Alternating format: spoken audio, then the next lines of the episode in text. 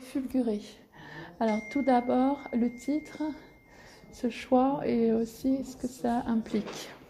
Ben c'est venu surtout d'un podcast de France Culture, d'une histoire particulière qui s'appelle Les fulgurés d'Azrail. Et c'est comme ça qu'on se réfère tout le temps en fait, au groupe qui s'est fait toucher par la foudre. Donc c'était un peu une évidence de prendre ce titre-là. Donc voilà, en fait, d'abord c'était un peu un titre de Working Progress, on s'était mis. Et on trouvait ça un peu trop évident à force d'écouter le podcast et de rencontrer les gens.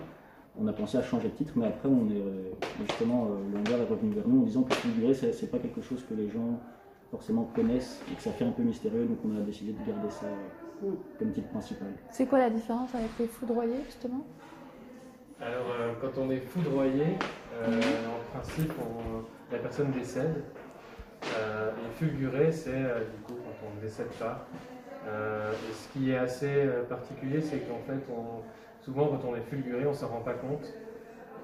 Parce que par exemple, il y a le médecin qui suit ce groupe de personnes, Rémi Foussa, il explique que par exemple des agriculteurs peuvent recevoir un arc électrique d'un éclair, ou ça peut même toucher le champ à un endroit. L'électricité passe quand même par eux, mais ils ne s'en rendent pas compte parce que ils ont juste un moment de flou, de mou, et du coup, en fait, la recherche ne progresse pas parce qu'il n'y a pas de patient.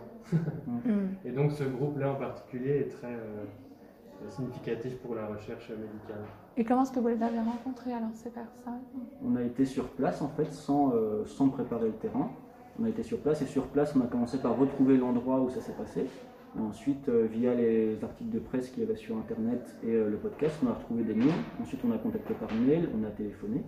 Et pour l'instant, c'est un travail en cours, on a contacté 4 personnes différentes. Okay. Et l'idée, c'est de couvrir vraiment tout le groupe. D'accord. Et donc, alors, il en ressort un matériel photographique et sonore, d'après ce que je comprends, ou une vidéo? C'est ça, on a une projection. Comme c'est un travail en cours, on ne voulait pas faire une exposition trop grande. Et donc, on propose quelques images en plus de ce que vous allez exposer ici, avec des extraits du podcast de France Culture. Et alors, vous deux, donc, vous vous êtes rencontrés là entre vos études, c'est bien ça? Oui, c'est ça. En 2011, au 75, ici même à Bruxelles. Alors voilà, pourquoi est-ce que c'est connu et qu'est-ce que ça veut dire cette école? Déjà, je pense que toutes les personnes qui y passent y réfèrent un peu comme une petite famille.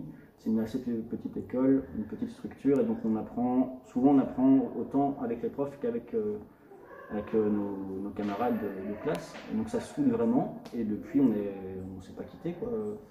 Depuis presque 10 ans, on est ensemble et par exemple, on vient de créer aussi une autre structure, un collectif, oui, on est 10 du 75 aussi, avec des générations confondues. Et donc ça crée aussi, même après avoir fini cette école, ça crée encore…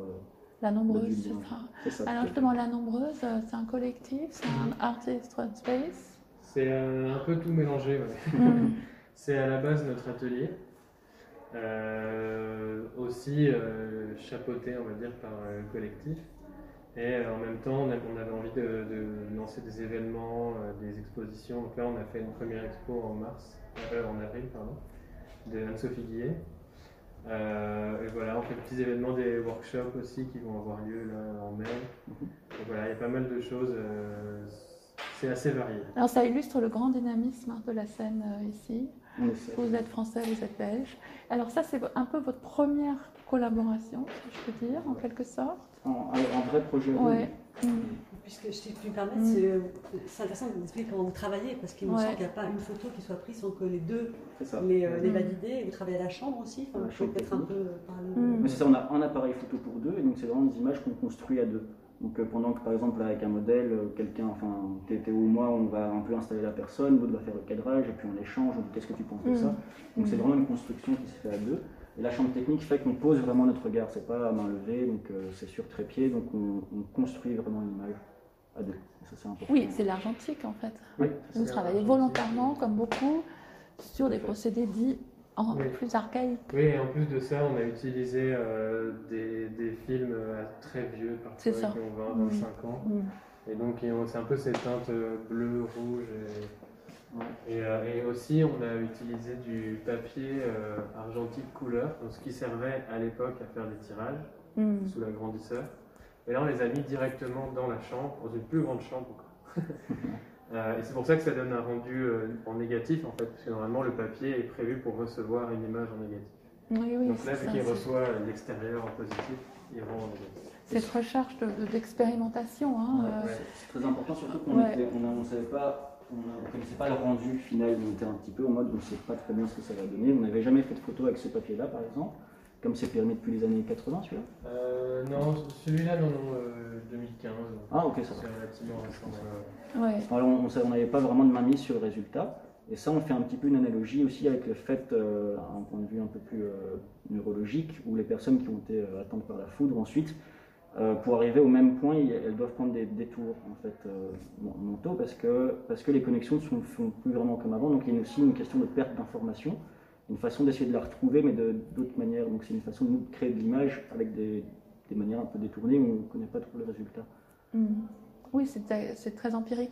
Et alors, en fait, il y a plutôt des images de paysages. Je vois assez peu d'humains pour l'instant. C'est voulu aussi. Enfin, c'est peut-être parce que là, c'est ce choix-là. C'est aussi parce qu'on est au début du travail et que donc pour l'instant c'est ces images-là qui peuvent porter le projet. On ne voulait pas juste mettre des images pour mettre des images de personnes si on trouve qu'elles n'ont pas leur place encore maintenant. Et donc ça, de toute façon, on va recontacter les personnes qu'on a déjà prises en photo aussi. Et ensuite, on aimerait bien avoir plus, enfin vraiment couvrir tout le groupe. Mm. Donc, voilà, nous pour l'instant, on trouvait que ça c'était cohérent maintenant ici dans cet espace-ci. Oui. Et comment est-ce que vous avez réussi à créer cette espèce d'effet un peu halo là-bas? Ça, c'était aussi un papier particulier? Ça, c'est avec du film périmé. Et pareil, on a découvert cette image, on était étonnés, on se disait, tiens, c'est sûrement une petite rentrée de lumière aussi. Donc, souvent, on se réapproprie les erreurs aussi qui arrivent à la prise de vue ou au développement aussi. Mmh. Donc, oui, l'aléatoire et l'erreur, en fait, hein, comme processus de travail. Ça, et ça, c'est aussi très, très juste, ça. Ouais. Et vous mettez... Il y a un objet qui vient, vient en dialogue avec la personne, parce que ces personnes ont été touchées quand même, donc il y a quelque chose qui leur est arrivé. Donc il y avait le portrait, ensuite on photographiait aussi l'endroit du corps qui était frappé par la foudre. Ici je suis derrière Théo. Jocelyne avait reçu la foudre en pleine tête. Et aussi un objet en rapport avec cet accident. Et en fait, Jocelyne a été paralysée des jambes pendant 6 mois. Ah, du coup, les chaussures avaient un sens particulier pour elle. C'est les chaussures qu'elle portait quand on s'est fait fulgurer, justement. Voilà, et là, c'est volontairement une sorte de trait un peu... Et bien là, c'est un accident. À la Fontana, là, on croirait presque un Fontana. Oui. Mais ça, c'est un véritable accident. Oui, ça. C'était un des premiers qu'on a fait, tout simplement, et ça n'a pas marché. Mais on a quand même aimé le... C'est presque la foudre. Oui, voilà, c'est l'éclair, c'est l'éclair. Puis peut-être que justement qu'il n'y a aucune information à part ce trait blanc aussi. Il y avait aussi la matérialité du papier qui est tout chiffonné, c'est quelque chose qui nous intéressait, c'est pour ça aussi qu'on a choisi cette manière de les montrer, et pas de les, par exemple, les contrecoller sur de l'aluminium. Puis de montrer aussi ce côté précieux parce que c'est des originaux. Ouais, des exemplaires uniques. Quoi. Ouais. Oui, tout à fait. Il y a cette notion de perte d'information aussi, d'illisibilité. Comme on peut perdre connaissance après le foudrement, ou perdre la notion de Jocelyne par exemple qui ne savait plus marcher, ou on a Raphaël aussi qui a perdu l'usage de la parole, de l'écriture. Donc il y a toute cette... Et lui, qu'est-ce qu'il a perdu? Où est-ce qu'il a été touché? Lui a été touché au pied. D'accord. Il a eu des symptômes moins évidents. Oui, c'est ça, donc c'est surtout de l'insomnie, ça peut être des nausées, des pertes de mémoire. C'est ça, donc c'est des choses qui au quotidien ne se remarquent pas tout de suite en mode ah, c'est à cause de ça.